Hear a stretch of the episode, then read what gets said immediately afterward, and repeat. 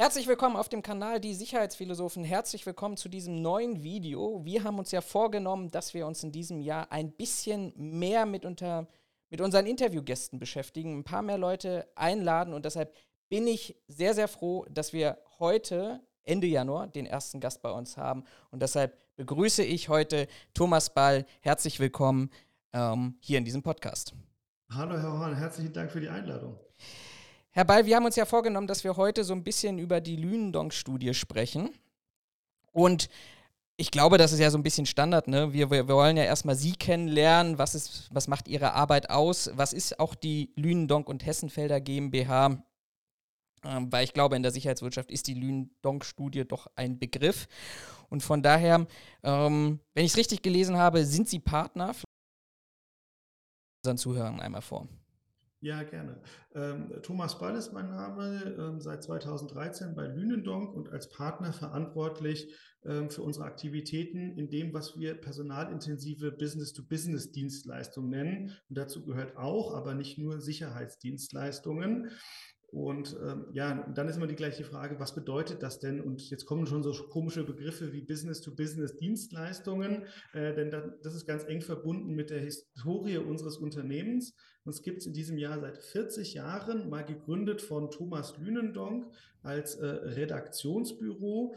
Ähm, wir haben uns schon immer mit Business-to-Business-Dienstleistungsmärkten beschäftigt. Am Anfang viel mit ähm, IT- und Managementberatung, seit 2004 dann mit Facility Management und seit 2008, 2009 dann auch mit den Sicherheitsdienstleistungen als Teil von Facility Management. Und wir verstehen uns als klassischer ja, Researcher, Marktforscher, Analyst so ein bisschen, äh, diejenigen, die sich mit der Struktur von Business-to-Business-Dienstleistungsmärkten beschäftigen und das dann so aufarbeiten für alle diejenigen, die daran Interesse haben. Und wenn man es zusammenfassen möchte, dann ist es so ein bisschen Sparringspartner oder Navigator und Impulsgeber zu sein, so der klassische, ähm, der aus der Helikopterperspektive draufschaut, mit allen spricht und sich neutral positioniert. Und wenn jemand mal ein Gegenüber braucht, dann sind wir gerne da. Und ob man das jetzt nur ähm, in Wort und Bild macht oder ob man das in der Studie liest oder da mal eine individuelle Beratung macht, da sind der Fantasie dann fast keine Grenzen mehr gesetzt. Sie wir haben ja gesagt, wir sprechen über die, die, die Studie, die ja sehr, sehr umfangreich ist, ne? mehrere hundert Seiten. War in der Vorbereitung eine kleine Herausforderung, die sich auch durchzuarbeiten. Aber diese, diese Studie, und jetzt vielleicht mal auf die Sicherheitsbranche zu kommen, Sie haben gerade gesagt, B2B, also aus dem Facility-Bereich und letztendlich, wenn ich es mal so interpretieren darf, schauen Sie sich ja eben an, so ein, vielleicht auch wenn man es bildlich sagen möchte, so ein Industriekomplex, ein Unternehmen und dann die Facility-Management-Prozesse wozu dann auch, auch die Sicherheitsdienstleister kommen. Vielleicht waren die Sicherheitsdienstleister immer auch in der, in der Historie ihres Unternehmens ein, ein wichtiger Bestandteil oder sind die vielleicht eher in den letzten Jahren erst gewachsen mit ihrer Bedeutung? Ja, also ich sagte es eingangs ja schon, das Thema Facility Management und Gebäudedienstleistungen ist bei uns ein ganz, ganz wichtiges Thema, aber es ist ein Querschnittsmarkt. Denn Facility Services beschreibt ja die Bündelung von unterschiedlichen Dienstleistungen, die ich zum Betrieb eines Gebäudes brauche. Und da ist oder sind die Sicherheitsdienstleistungen traditionell eines der größten und wichtigsten Gewerke. Und deshalb haben wir schon relativ kurz, nachdem wir uns mit diesem Gesamtmarkt angef äh, angefangen haben zu beschäftigen, gesagt, wir wollen uns aber mit dem spannenden Markt der Sicherheitsdienstleistungen ähm, sehr intensiv beschäftigen, die ja zugegebenermaßen bei jedem, der Immobilie denkt, nicht gleich sofort in, äh, in den Blick springen. Aber wenn man sich mal anschaut, das ist inzwischen ja ein Markt, der fast 10 Milliarden Euro Umsatz macht von einem Gesamtumsatz Facility Service 55 Milliarden, also doch ein sehr, sehr wichtiger Markt mit sehr, sehr vielen Unternehmen und Sicherheit ist wie Facility Services nicht überall, aber fast überall. Äh, und dementsprechend hat das bei uns natürlich einen ganz großen Augenmerk. Und es ist das einzige Teil, äh, Teil der Facility Services, dem wir eine regelmäßige Studie widmen. Also wir haben keine regelmäßige Studie im Bereich Gebäudereinigung oder Gebäudetechnik oder ähnliches. Und ich glaube, allein das ist schon Ausdruck genug dafür, äh, wie wichtig uns der Bereich Sicherheitsdienstleistung ist und warum wir da auch gerne und viel unterwegs sind. Wenn ich mich aber richtig erinnere, dann gab es tatsächlich zwei oder drei Jahre die Studie zu der, der Sicherheitsbranche nicht. Ähm, können Sie vielleicht sagen, warum? Ja, selbstverständlich. Ja, wir haben die Studie von 2008 bis einschließlich 2017 regelmäßig gemacht, äh, haben dann irgendwann gesagt, ja, äh, fokussieren wir uns weiter darauf oder haben wir andere Schwerpunkte und haben dann mal gesagt, gut, dann pausieren wir mal, ähm, auch aus unterschiedlichen Gründen.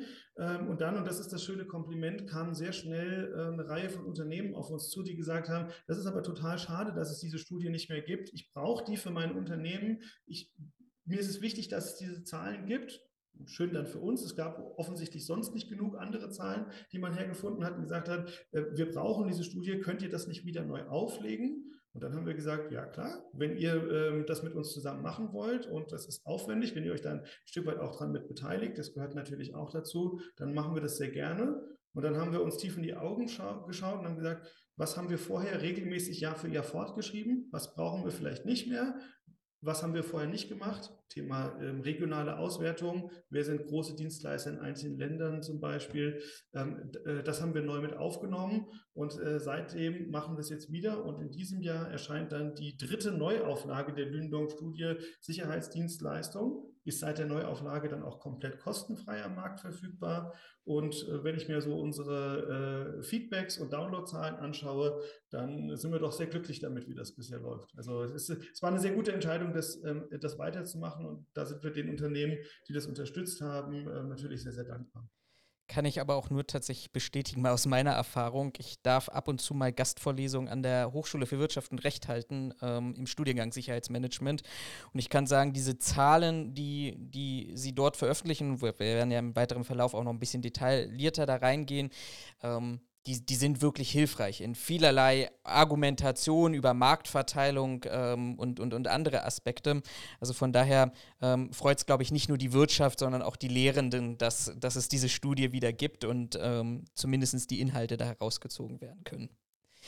Ähm, kommen wir mal zur Zielstellung der Studie. Ähm, Sie haben gesagt B2B. Jetzt haben wir gerade ne, auch sicherlich auch andere Anwendungsbereiche, aber für wen konkret ist jetzt diese Studie, die Sie da veröffentlicht haben, wer ist, wer ist die Zielgruppe?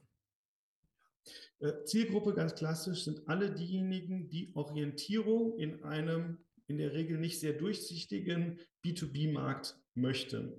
Ähm, die Fragestellung ist immer, wenn Sie mit Geschäftsführerinnen und Geschäftsführern sprechen, die haben natürlich eine gewisse Vorstellung, wie sie glauben, wie der Markt tickt, wenn man die Studie jetzt raus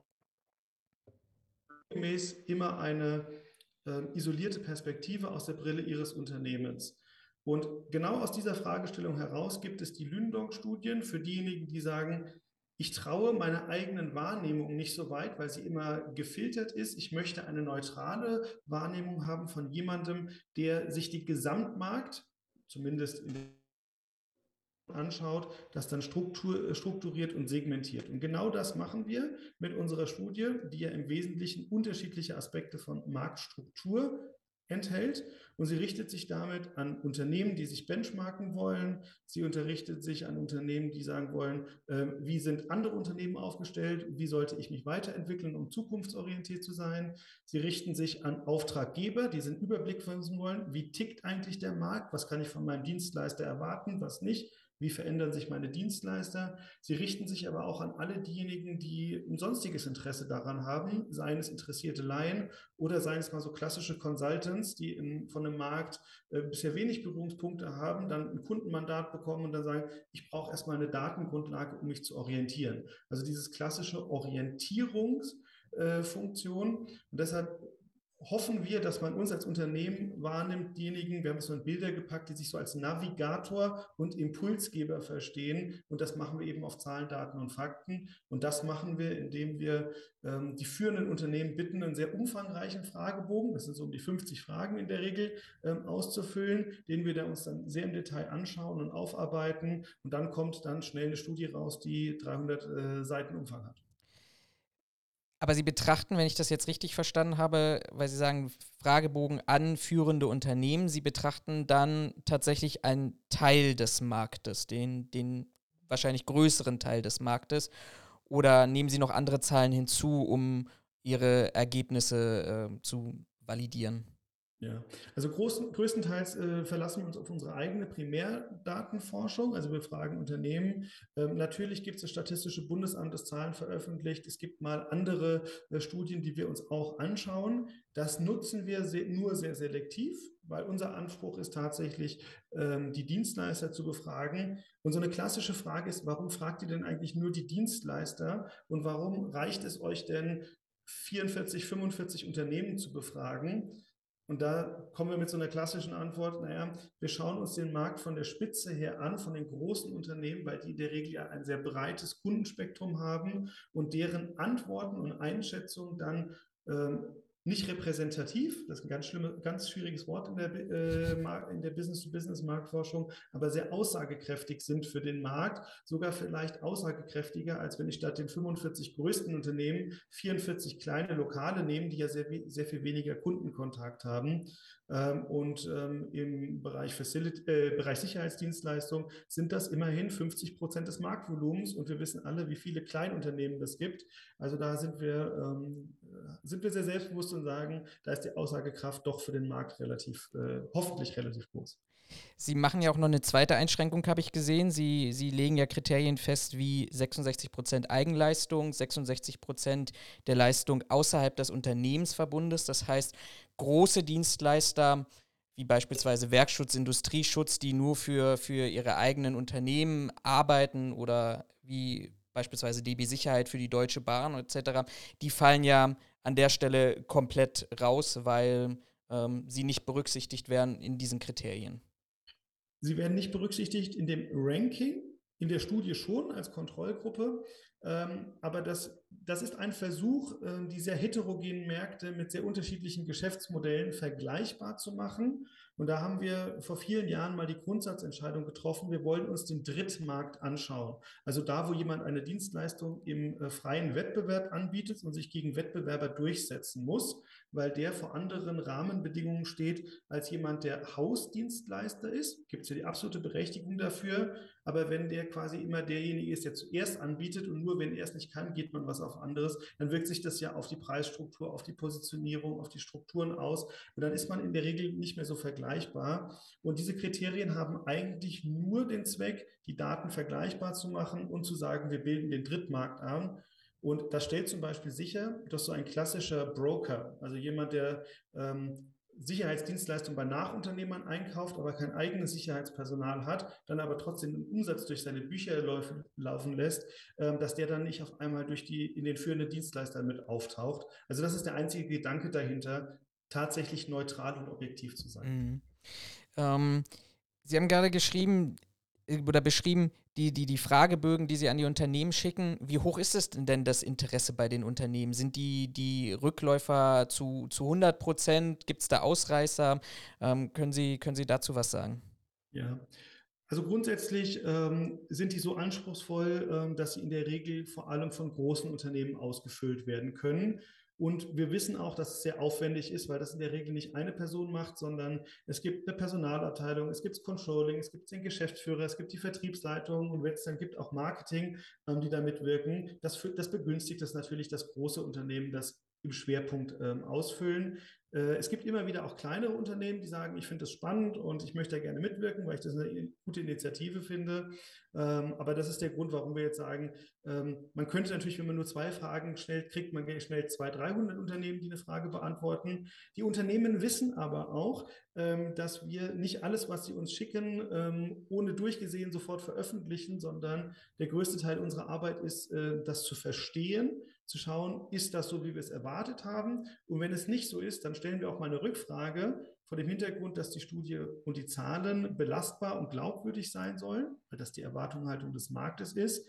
Ähm, das aber natürlich auch heißt, ähm, es erzeugt Aufwand bei den Unternehmen. Das wissen wir sehr zu schätzen, dass, dass sie es dann trotzdem machen. Aber das führt natürlich nicht dazu, dass man möglichst viele Teilnehmer hat.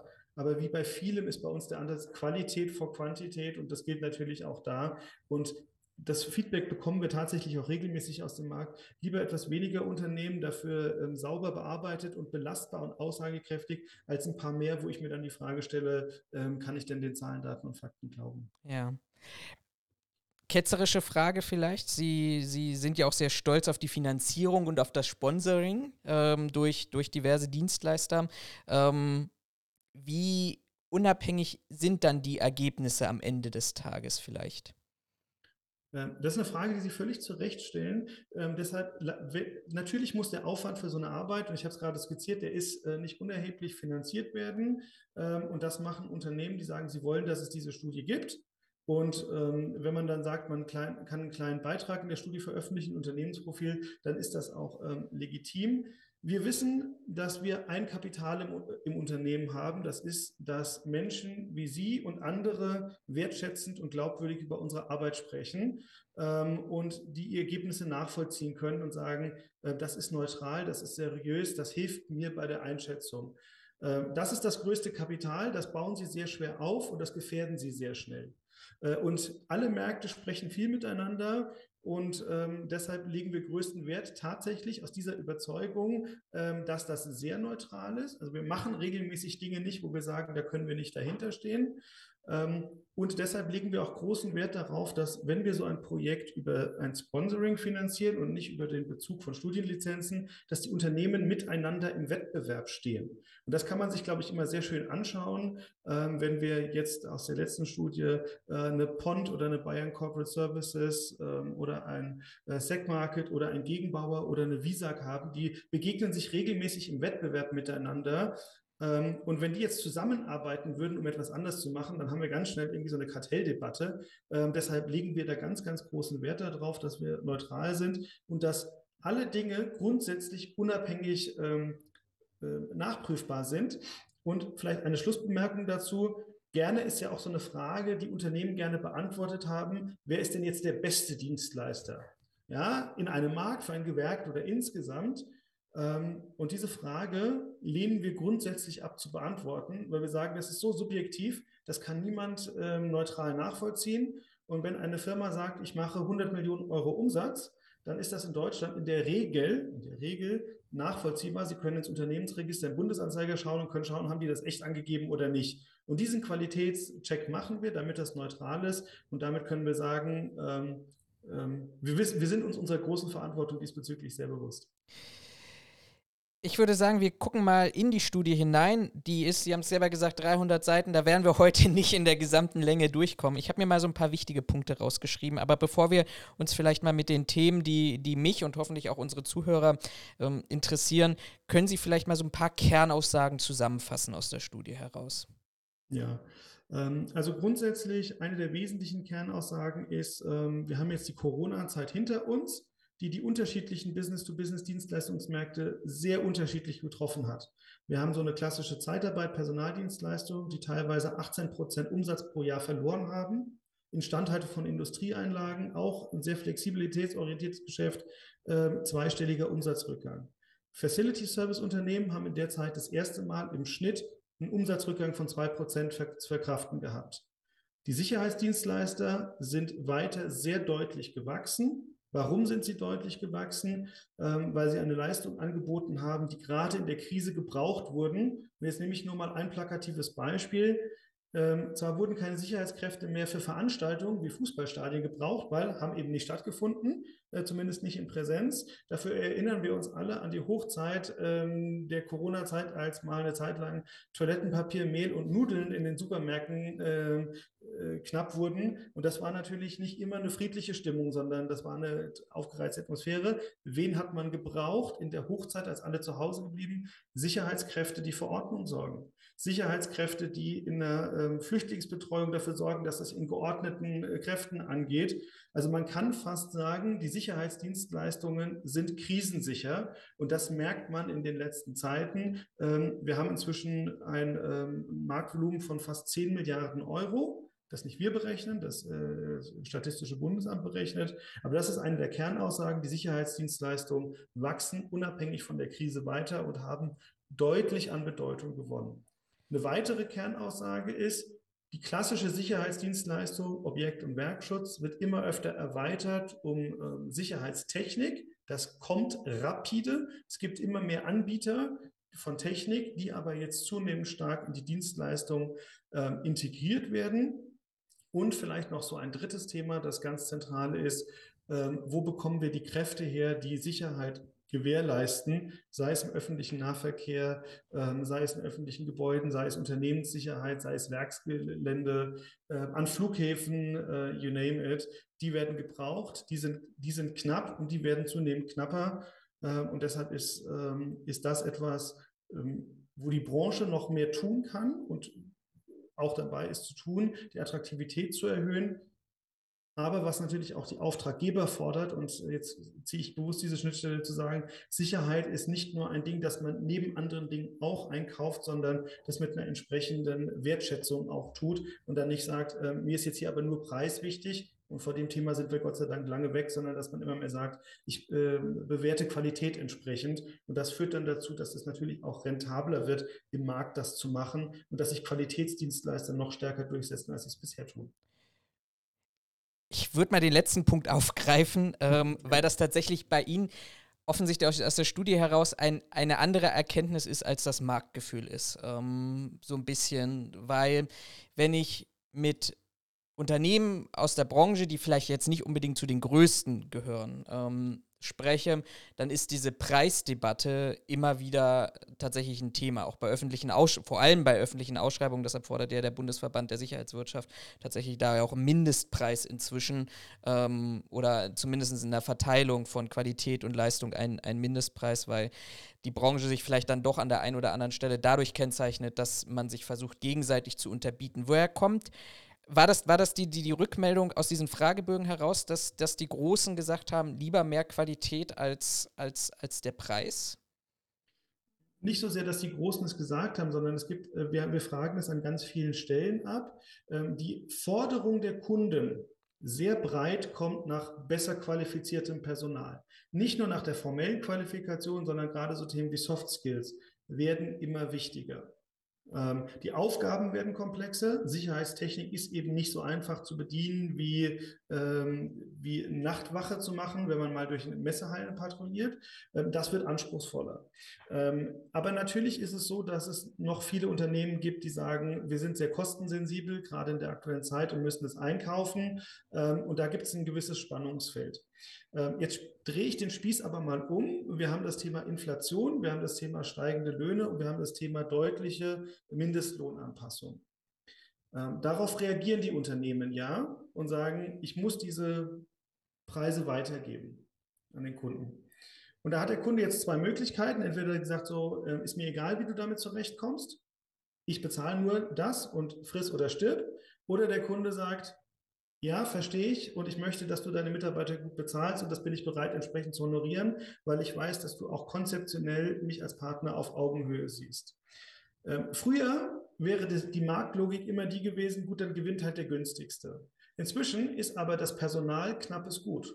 Und gerade bei Unternehmen, die sagen, mir ist das Thema Qualität wichtig, die sagen dann auch mal ganz schnell, ich habe den Mitarbeiter nur einmal, ich kann ihn nicht klonen. Und wenn du, lieber Kunde, sagst, ich bin nicht bereit, den, äh, den, äh, den Lohn entsprechend mit zu, äh, mit die Lohnentwicklung, dann nehme ich meinen Mitarbeiter, dann kannst du gerne den Vertrag kündigen, dann gehe ich zu dem anderen Kunden, der Qualität möchte und bereit ist zu zahlen. Und so, das sind so die gesunden Markteffekte, die durch die Verknappung eines Guts kommen, der, äh, der Mitarbeiter, dass das noch nicht allgegenwärtig ist und dass mit Sicherheit immer ein preissensible Marge bleibt, äh, nicht Marge, äh, und dass Sicherheit immer ein preissensibles Gewerk bleiben wird, gekauft. Aber wir merken schon, dass sich da etwas ähm, verändert und dass die Unternehmen auch selbstbewusster inzwischen sagen können, und das ist die Kurzzusammenfassung, wenn du lieber Dienstleister, äh, Kunde nicht Qualität möchtest, dann gehe ich zu jemand anderem und dann musst du damit auch rechnen, dass eben weniger Qualität geliefert wird. Dann darfst du dich aber bitte in einem oder in zwei Jahren auch nicht darüber beschweren. Liegt das unter anderem vielleicht auch daran, dass wir momentan nicht nur in der Sicherheitsbranche, aber einen Arbeitnehmermarkt haben, bei dem letztendlich der, der Mitarbeiter darüber entscheiden kann, für welches Unternehmen er arbeitet und sicherlich dann auch nochmal nicht nur neben Inflation und, und Preissteigerung ähm, auch, auch seinen Wert besser zu schätzen gelernt hat? Ähm, unbedingt, ganz klares Ja. Es liegt aber auch daran, dass in den letzten Jahren ähm, die Kunden immer sensibler dafür geworden sind, was kaufen sie ein Und was passiert, wenn ich eben den günstigsten und den billigsten einkaufe, der eben weniger auf Qualität achtet als seine Wettbewerber? Möchte ich denn tatsächlich dann mit meinem Dienstleister den ich eingekauft habe, weil er der absolut günstigste war und nicht auf Qualität geachtet habe, in der Presse stehen weil da irgendetwas passiert ist, was ich vorher hätte sehen können. Und da merken wir so eine gewisse Selbstkorrektur des Marktes. Da ist eben zu viel passiert, auch wenn es insgesamt in dem Umfeld der ganz vielen Menschen, die dann äh, sehr guten und sehr wichtigen Job unter zum Teil schwersten Bedingungen immer ordentlich machen, konzentriert sich die Presse halt oft auf die Dinge, die, ähm, die passieren. Und ähm, das steigt an. Und Sie hatten vorhin mal die öffentliche Hand angesprochen. Es gab mal so vor drei, vier Jahren, das war kurz vor der Corona-Zeit, ähm, so eine Phase, da haben sich bei uns die Mails und die Anrufe gestapelt bei denjenigen, die gesagt haben, wie kann ich denn sicherstellen, dass ich Qualität einkaufe? Was gibt es denn da? Könnt ihr mir dabei helfen, Dienstleister auszuwählen? Nein, können wir nicht, weil wir neutral sind. Wir können euch aber sagen, worauf ihr achten muss. Und da waren erstaunlich viele Kunden aus der öffentlichen Hand dabei. Und deshalb würde ich das so pauschal nicht mehr sagen, dass ich sage, ähm, gerade die schauen äh, günstig. Natürlich schauen die wie alle auf den Preis, aber da hat gegenüber vor zehn Jahren doch ein, ich finde, deutliches äh, Umdenken stattgefunden, äh, dass man auch im Beschaffungsverhalten inzwischen äh, der großen Unternehmen ähm, sieht. Und letzter Punkt dazu, damit ich jetzt nicht zu lange über dieses Thema spreche. Wir sprechen ja auch über die Prinzipien der nachhaltigen äh, Unternehmensführung, Neudeutsch ESG. Da geht es Thema Umwelt, spielt in Sicherheitsdienstleistungen vielleicht nicht ganz so eine wichtige Rolle, aber das so Thema soziale Verantwortung. Und da spielen, wenn es mal äh, fertig definiert ist vom europäischen Gesetzgeber und dann auch von der Bundesgesetzgebung, ähm, solche sozialen Verantwortungsthemen eine ganz, ganz wichtige Rolle. Und wenn man ESG-konform sein möchte und entsprechenden äh, günstigen Zugang zum Kapitalmarkt haben möchte, dann muss man auch runtergebrochen auf die Sicherheitsdienstleistung, auf solche Dinge künftig mehr Wert legen. Und auch das treibt das neben der, äh, neben den demografischen Entwicklungen. Das sieht man aber auch in der Fluktuationsquote, die mich total überrascht hat in, in, in ihrer Studie. Ähm, die, die liegt ja im niedrigen einstelligen Bereich tatsächlich äh, über, über die befragten Unternehmen, während das äh, Institut der deutschen Wirtschaft sagt, naja, branchenübergreifend um die 30 Prozent Fluktuation über alle Gewerke hinweg. Ähm, ist das, ist das jetzt nur ein Corona-Effekt, weil man gesehen hat, die Sicherheitsbranche ist auch krisenbedingt ein, ein, ein sehr stabiler, krisensicherer Arbeitgeber? Oder sind das auch Trends, die Sie äh, im Vergleich vielleicht zu den Vorjahresergebnissen hier, hier weiter beobachten? Ja, also zum einen muss man da sich genau auf die Methodik schauen, wie man das erhebt. Wir haben die BDA-Formel genommen, das sind die freiwilligen Abgänge mit der Dings. Ähm, unabhängig davon haben wir im Bereich Personaldienstleistungen uns das Thema Fluktuationsquote mal angeschaut und auf einer sehr breiten Basis ermittelt. Da kommen wir zu etwas anders, anderen Zahlen als das Institut der Wirtschaft. Wir kommen, wenn wir Fluktuation begreifen, als ich wechsle von einem Unternehmen in ein nächstes Unternehmen, nicht in Arbeitslosigkeit und nicht innerhalb eines Unternehmens, dann kommen wir da auf Werte so zwischen 13 und 15 Prozent pro Jahr. Ähm, und dann ist das so im Vergleich, ist das ähm, wenig, das ist richtig. Ähm, aber es zeigt natürlich auch, dass es äh, für viele Menschen ein sicherer Arbeitgeber ist, der schnell ähm, auch äh, ordentliche Löhne äh, zahlt, wo man gut arbeiten kann. Ähm, und dementsprechend verwundert mich das jetzt gar nicht so. Wir haben uns dann natürlich, aber weil wir es das erste Mal mit aufgenommen sind, ähm, auch selber, neudeutsch würde man sagen, gechallenged und dann haben dann bei den Unternehmen nachgefragt. Und es ist nicht so, dass wir ähm, jetzt hier haben ähm, statistische Effekte, dass das hier ähm, äh, viele Unternehmen gibt mit einer sehr hohen Quote und manche mit einer ganz wenigen und dass dann der Mittelwert raus ist, sondern das ist tatsächlich ähm, aussagekräftig für die 44 Unternehmen, die nur eine sehr geringe Schwankung um diesen Wert von, äh, ich glaube, 8,9 Prozent sind es, die wir in der Studie ähm, ähm, ermittelt haben. Ähm, also das, ähm, das wäre doch sehr ungewöhnlich, wenn die alle jetzt vollkommen falsch liegen. Insbesondere, weil sie ja wissen, dass in der Studie nicht steht, ich als Unternehmen habe die und die Fluktuationsquote. Dann wäre das ja ein Anreiz, um da eine möglichst niedrige zu haben, sondern es geht ja darum, äh, einen ehrlichen Benchmark. Sie schreiben qualifiziertes Personal ist Wettbewerbsvorteil. Jetzt sind natürlich die Einstiegsqualifikationen in der Sicherheitsbranche äußerst niedrig. Ähm, ähm, inklusive Mass Tarifsteigerungen, wo es dann auch wieder die Diskussion gab im Umkehrschluss von der Arbeitgeberseite, Inflation und ob der Kunde die Preise annimmt. Ähm, was können Sie zur Personalentwicklung bei den Unternehmen selber sagen, die, die Sie befragt haben? Gibt es da, gibt's da, oder wie macht sich dieser Wettbewerbsvorteil vielleicht ähm, auch, auch sichtbar? Ja, äh, also das ist ein Thema, das geht könnte jetzt relativ schnell ins Detail gehen, wo ich dann ganz auch ehrlich bin, ähm, da haben wir dann auch nicht mehr im Detail immer nachgefragt und das vertieft. Aber wie kommen wir zu dieser Aussage, ist ja, glaube ich, die wesentliche Frage. Ähm, und das geben uns die Unternehmen an, dass ihre Kunden fordern, dass die Mitarbeiter, äh, Sicherheitsmitarbeiter möglichst gut qualifiziert sind. Das müssen nicht nur diese formellen Kriterien sein, sondern welche Schulungen macht ihr intern? Wie gehen wir in bestimmten Situationen um über die gesetzlichen Mindestanforderungen heraus? Kommen, nehmen diese Anforderungen der Kunden in den Vergabethemen immer stärker zu. Und, so, und dann sagen die Unternehmen, ich spüre da einen Druck. Und wenn ich das liefern kann, habe ich einen entsprechenden Wettbewerbsvorteil. Wir schreiben aber auch, und das gehört zu der, zu der ehrlichen Debatte dazu, dass die Bereitschaft, diese Qualität, die man fordert, zu honorieren, ja, nicht immer überall gegeben ist. Ja? Also ich glaube, in diesem Spannungsfeld äh, müssen wir zurecht kommen, den wir jetzt schon Ebenso, Sie haben selber gerade gesagt, Sicherheitstechnik als Personalergänzung, was mich natürlich als erstes gefragt hat in, in, in der wirtschaftlichen Situation, die wir vielleicht im Welthandel gerade sind, mit der Diskussion um Chipproduktion und ähm, China, Russland etc., ohne das zu vertiefen, ist das nicht ein, ein, ein Pferd, auf das die Sicherheitsbranche jetzt setzt, was ein genauso hohes Risiko birgt wie die Fragestellung, wo kriegen wir weitere Arbeitnehmer her, um diese, die Leistung, die wir heute schon haben, überhaupt zu erfüllen?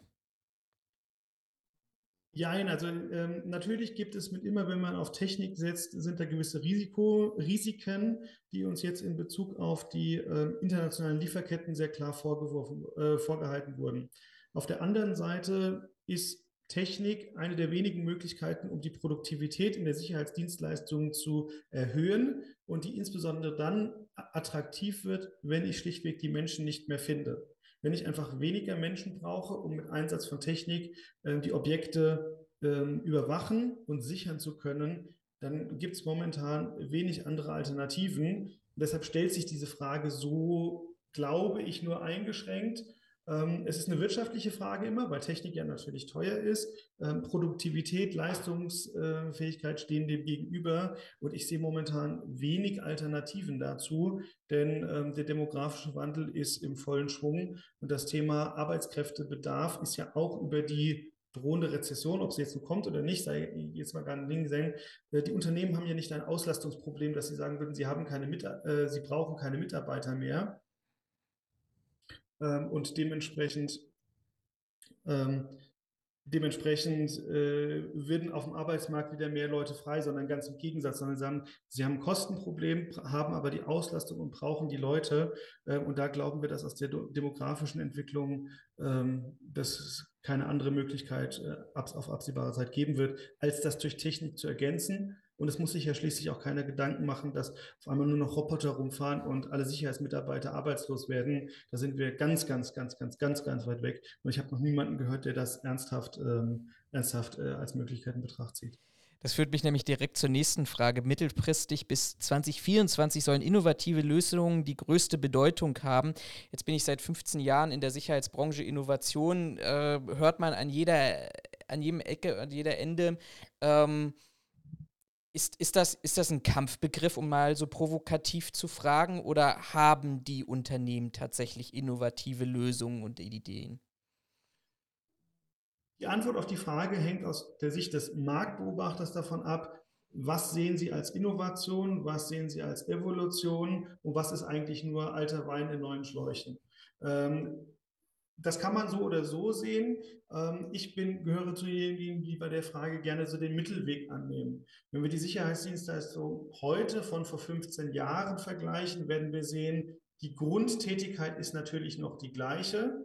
Aber auf der anderen Seite, wenn wir heute ein Auto sehen und eine Kutsche von vor 100 Jahren, ist die Grundtätigkeit auch die gleiche. Ich bewege mich äh, auf Rädern basiert vorwärts. Ich mache das natürlich in der Automobil über 100 Jahre, sehr lange ganz anders sehr viel schneller, ich muss nicht mehr Pferde wechseln und ähnliche Dinge. Dafür muss ich in die Werkstatt geben und sehr viel mehr Geld ausgeben. Aber die Grundbedingung ist das Gleiche. Es ist immer die Frage, wie, wie breit macht man die, die, Linse auf oder wie breit macht man sie zu.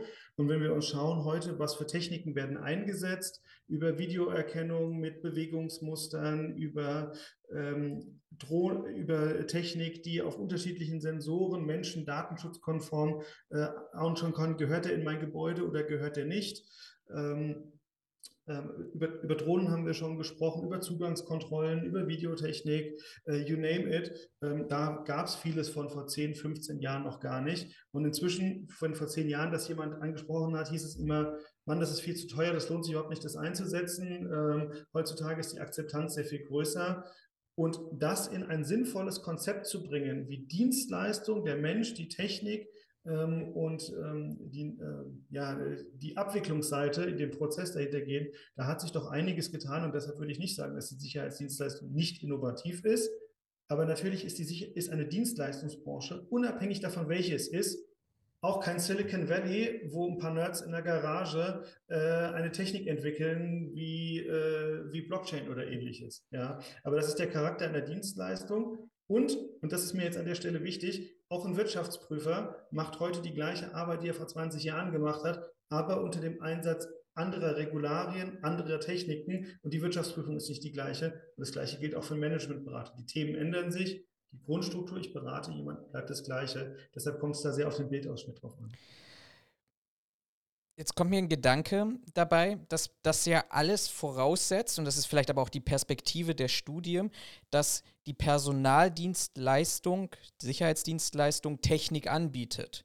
Ähm, man könnte es ja auch umgekehrt betrachten und sagen, die Personaldienstleistung wird aufgrund der Innovationen, die ja, wie Sie sagen, offensichtlich eher von außen kommen als intrinsisch aus, aus dem Wirtschaftszweig, möglicherweise bisher vielleicht, ähm, dass ja dann irgendwann die Technik ähm, die, die, die Dienstleistung anbietet, sodass diese Branche vielleicht dann in der Gesamtheit tatsächlich an Bedeutung verliert. Also ich denke immer, mein, mein Vergleich ist immer so ein bisschen Taxi und Uber. Sie sagen, ja, Taxibranche hat sich irgendwie nicht entwickelt.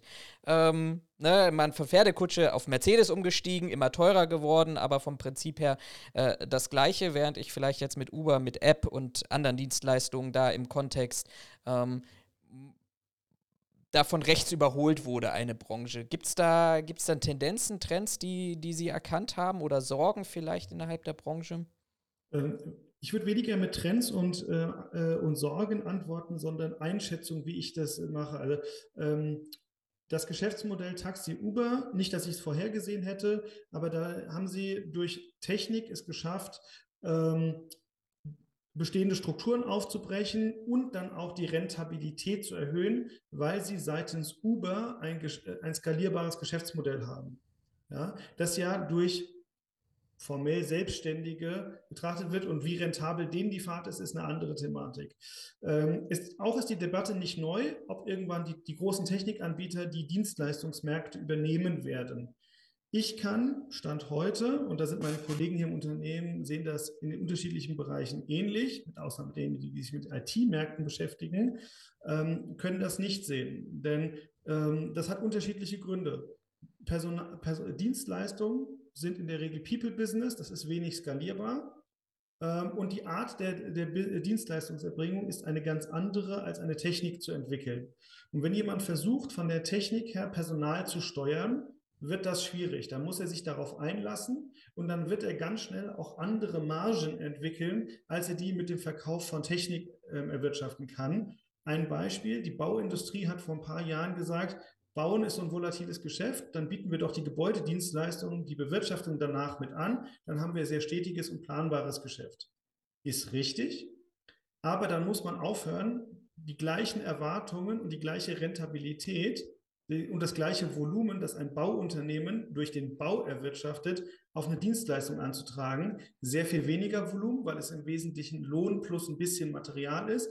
Und die Margen sind natürlich auch geringer. Und das beißt sich oft in, den, in der unternehmensinternen Logik. Und spätestens, wenn dann die nächste Krise kommt und man sagt, ähm, wie können wir wieder rentabler werden, schaut man sich an, was sind die Geschäftsbereiche, die vielleicht im Vergleich, intern im Vergleich eine geringere Marge erwirtschaften. Und von denen trennt man sich dann wieder Und was ein Baukonzern als wenig äh, attraktive Marge sehen kann, kann für einen Sicherheitsdienstleister äh, ein lukratives Geschäftsmodell sein. Also zusammengefasst, die Debatte gibt es immer wieder. Ich sehe da ganz, ganz wenig ähm, Bewegung. Und man spricht ja auch immer im Bereich Sicherheit, ne? denn die großen Amazons und Googles der Welt, die haben ja viel Geld, die können investieren und irgendwann haben die die ganzen Daten und dann sind die Dienstleister nur noch die Erbringer.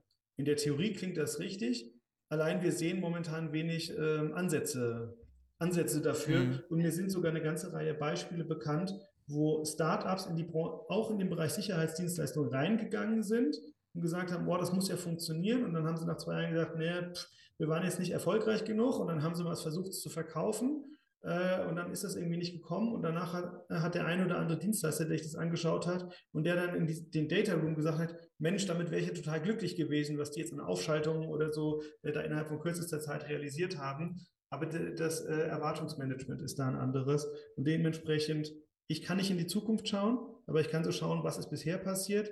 Und wir hatten jetzt genug, genug Chancen, dass, unter, äh, dass Technikunternehmen in die Sicherheit hätten einsteigen können und auch in anderen B2B-Dienstleistungen. Und bisher hat es nicht funktioniert. Mal gespannt, was, die, was dann der Trigger ist, wenn es eines Tages äh, funktionieren sollte. Ich würde gerne auf die Kundensegmentierung ganz kurz zu sprechen kommen. Da gibt es ja auch interessanterweise, ähm, zumindest mich so ein bisschen überrascht, Rückgänge beim Handel, Energie, Banken, Behörden. Ist das ein Corona-Ausschlag gewesen oder setzen die, die Kunden dort vielleicht auf andere Dienstleistungen oder haben Sparzwänge, die, die dadurch umgesetzt werden müssen? Ja, also es ist ein, Misch, ein, Misch aus, Mischmasch aus unterschiedlichen Gründen. Und ich muss die Einschränkung vorstellen, dass wir uns vor allem die Dienstleister anschauen. Also wir haben jetzt nicht in der Breite Kunden befragt. Aber jetzt neben dem Bereich Handel, da hatten wir schon über ein Beispiel gesprochen, in der Corona-Hochzeit war Sicherheit sehr, sehr wichtig. Da wurde das Personal hochgeschraubt, das man dann später wieder äh, abgebaut hat, weil es eben nicht mehr diese Mangellagen gab. Äh, Im Bereich Banken haben sie ja seit vielen, vielen Jahren einen Rückgang von Bargeldverkehr und das Thema Geld- und Wertlogistik schauen wir uns in der Studie auch bewusst nicht an, aber das Filialnetz nimmt immer weiter ab und dann gibt es weniger ähm, sensible Bereiche, die Sie bewachen müssen. Ähm, also ich würde das nicht sagen, ich würde sagen, das sind die Verschiebungen, die wir gerade in der Wirtschaft sehen. Ob das jetzt alles Corona ist oder ob das auch äh, technische Entwicklungen sind, das sei mal dahingestellt. Es ist sicher eine Mischung äh, aus unterschiedlichen Bedarfen. Insgesamt, auch wenn es sich relativ im Verhältnis der einzelnen Unternehmen verändert, merken wir aber, dass der Bedarf an privater Sicherheit äh, deutlich, zu, äh, deutlich weiter zunimmt, ja, kontinuierlich weiter zunimmt. Sonst wäre die, äh, der Anstieg des Marktvolumens nicht zu erklären, auch wenn man den Preis bereinigen würde, was man dann natürlich schwer kann. Bevor wir vielleicht gleich in die, in die Zukunft nochmal so ein bisschen Ausblick wagen, ähm, noch eine Grafik, die ich sehr spannend fand. Ähm, das ist die Selbsteinschätzung der Sicherheitsbranche äh, im Vergleich auch zu, zu dem Vorjahr. Ähm, da gibt es dann die, die Aussagen, die Erwartungshaltung zur äh, Übernahme von mehr Aufgaben ist im Vergleich zu 2021 gesungen, Image der Branche konstant niedrig, Zuverlässigkeit und Seriosität gesunken, Innovation mh, irgendwie auch äh, niedrig gestiegen, Personalqualifizierung ist dann tatsächlich ausreichend im Vergleich zu den, den, den Personalaussagen, die wir vorher gefunden haben widerspricht diese Selbsteinschätzung nicht vielleicht auch so ein bisschen die, die, die Lobeshymnen, die, die wir da vorher in, in, in der Studie gelesen haben? Ähm, Ob es Lobeshymnen sind, sei mal dahingestellt. Äh, es zeigt aus unserer Sicht auf jeden Fall eine kritische Selbstreflexion der Branche, äh, die sich wünschen würde, bei vielen Dingen weiter zu sein und mehr Anerkennung ähm, für ihre Leistungen äh, zu bekommen. Ähm, und dass man natürlich da ein sehr heterogenes Marktumfeld hat, bei dem sehr viele kleine Unternehmen die Fremdwahrnehmung beschäftigen, äh, bestimmen, die vielen großen Dienstleister, Dienster, das sind ja nicht nur große, sondern die gerade, aber die großen und diejenigen, die eine gute Arbeit leisten, ähm, oft ähm, nicht marken- oder branchenprägend wahrgenommen werden. Ähm, und diese, ähm, ja, dieses dieses Bild, dieses kritische Bild ist eigentlich äh, ist schön, dass es so ehrlich ist, zeigt aber natürlich auch, ähm, dass die Branche einen weiten Weg noch hat, ähm, um positiver wahrgenommen zu werden, dass sie es verdient. Glaube ich, zeigen viele Beispiele, auch wenn sich diese einzelnen Beispiele nicht so gut in der Studie abbilden lassen, weil sie eben nicht so gut messbar sind. Ähm, und man dann natürlich auch immer den Vorwurf bekommen würde, äh, jetzt zeichnet ihr hier ein Bild, ähm, äh, das die Branche möglichst gut darstellen lässt. Und das hatten wir eingangs schon besprochen. Das ist ja explizit nicht unser Ziel, ähm, weil wir auch kein Kommunikationsberater in dem sind, sondern uns ist den, den Status quo darzustellen. Und deshalb vielleicht noch eine Ergänzung dazu. Hat so eine Studie natürlich immer gewisse Brüche, auch in der Logik, weil sie eben genau keine stringente Story erzählt von vorne bis hinten, sondern sie ähm, eine Auswertung des Selbstbildes und der messbaren Zahlen der Unternehmen sind. Und diese Brüche sind aus meiner Sicht besonders spannend, weil sie die Anreize sitzen, äh, liefern, um darüber zu sprechen, um mal nachzufragen, um mal verstehen zu wollen, warum das so ist. Also deshalb sehe ich das, sehe ich das vergleichsweise ähm, entspannt. Ich würde mit zwei Fragen enden. Wenn wir uns die Ergebnisse ansehen, 44 Unternehmen von etwa 6 bis 6.500, je nachdem, wo man, wo man guckt, haben etwa 50 Prozent vom Umsatz, etwa 50 Prozent vom Personal. Wenn ich Sie jetzt als Analyst fragen würde, rein objektiv, lohnt es sich noch ein Sicherheitsunternehmen in 2022 zu gründen? Was, was wäre Ihre Antwort? Wenn Sie ein gutes Geschäftsmodell haben und eine Nische entdecken und etwas, was an, woran sich andere noch nicht widmen und daran glauben, dann lohnt es sich immer, unternehmerisch tätig zu sein. Aber natürlich braucht man ein Differenzierungsmerkmal und man braucht eine klare Vision, denn der Markt ist, es ist heute schon aufgefallen von mir, heterogen. Es gibt ganz unterschiedliche Bedürfe und es gibt nicht den einen Sicherheitskunden ähm, insgesamt. Und wenn wir uns mal anschauen, wie das Thema Einkauf von Gebäudedienstleistungen sich entwickelt, ähm, dann gibt es viele Unternehmen, die bündeln möglichst viel. Ähm, das sind so Leistungsbereiche, da kommen manche Dienstleister in Frage, andere wiederum nicht. Und gerade wenn man jetzt im Bereich Technik und ähm, da eine intelligente Lösung hat und man vielleicht auch noch äh, sich ein, ein Business Case dafür vorstellen kann, warum nicht? Warum nicht? Weil es gibt ja viele Unternehmen, viele von den 6000 Unternehmen, die sehr lange schon sehr, sehr klein sind, einen lokalen Bedarf haben. Und wenn ich mein Unternehmen im Stadtteil von Frankfurt aktiv bin, ich aber eine super Idee habe und vielleicht einen Kunden in der Nähe von Lübeck haben, dann muss mich dieses eine von den 6000 Unternehmen in Frankfurt ja erstmal bedingt wenig interessieren. Und wenn wir jetzt mal die Glaskugel hervorheben und sagen, Lünendonk-Studie 2030 in der Hoffnung, dass es sie noch gibt, können Sie, können Sie so eine kleine Prognose machen, versuchen so ein bisschen zu sehen, zu sagen, was, was werden wir da für Ergebnisse haben? Also die erste Frage ist, werden wir überhaupt noch eine Lünendonk-Liste haben? Äh, die war ja schon lange totgesagt. Offensichtlich funktioniert sie aber immer noch gut, weil das Thema Datenverfügbarkeit ja ähm, durch Automatisierung und Digitalisierung ständig ansteigt.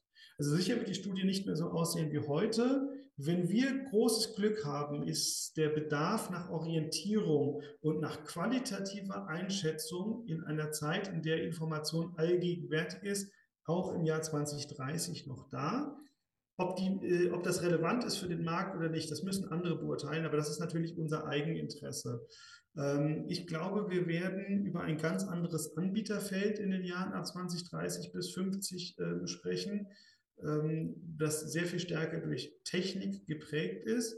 Und mein Wunsch, und das darf man ja, glaube ich, in der Glaskugel auch äußern, dass wir endlich diese leidige Debatte über Image der Branche und solche Themen hinter uns gelassen haben, sondern dass wir über die spannenden Fragen gehen, welche Vertragsmodelle, welche Honorierungsmodelle ähm, sind da, ähm, was sind Faktoren, um Qualität in der Sicherheitsdienstleistungen verlässlich darzustellen, wie kann ich Sicherheit messen, ähm, wie, wie zahlt es auf die KPIs eines Unternehmens ein? Und eine andere Hoffnung, die ich habe, dass das Thema ähm, Dienstleistermentalität, Unternehmermentalität ähm, auch weiter so eine große Rolle spielt, wo man mal ähm, sich gemeinsam an den Tisch setzt, sagt, ich habe die und die Herausforderung, kannst du mir dabei helfen? Wenn man den Dienstleister als Berater sieht, der vielleicht der Geschäftsführer, der Vertriebsleiter oder Sicherheitstechnikleiter, je nachdem, dann sich Gedanken macht und sagt, ich habe das und das maßgeschneiderte Konzept und der Kunde sagt, das passt jetzt auf meinen Bedarf und die Welt wird sich ja immer weiter ausdifferenzieren, also wird hoffentlich individuelle maßgeschneiderte Lösungen ähm, weiter zunehmen. Und wenn das kommt, dann schauen wir mal weiter. Dann ist es, glaube ich, äh, ein guter Weg, wir müssen sicher einen Weg finden, wie wir dem begrenzten äh, Personal, wie wir in Zeiten des begrenzten Personals die Leistungsfähigkeit der Branche hochhalten können. Wenn jetzt jemand so neugierig geworden ist auf die Studie, auf die Ergebnisse, wo kann er sie finden? Haben Sie einen Tipp? Dann hat er erstmal großes Glück, weil wir die Studie kostenfrei veröffentlichen, äh, äh, dank den Unternehmen, äh, die sie zur Verf ähm, Verfügung stellen und die das unterstützen. Ähm, und ansonsten geht er am besten auf unsere Webseite lündorf.de und schaut da nach Sicherheit. Ansonsten aber ähm, kann er auch gerne beim äh, Verband der Sicherheitswirtschaft oder bei der, äh, beim ASW schauen, äh, die auch darauf verlinken und die auch regelmäßig darauf Bezug nehmen. Also ich glaube, der Klassiker ist googeln, Lündung-Studie Sicherheit. Ähm, dann habe ich die große Hoffnung, dass innerhalb der ersten fünf Treffer ein direkter Link zu unserer Studie ist.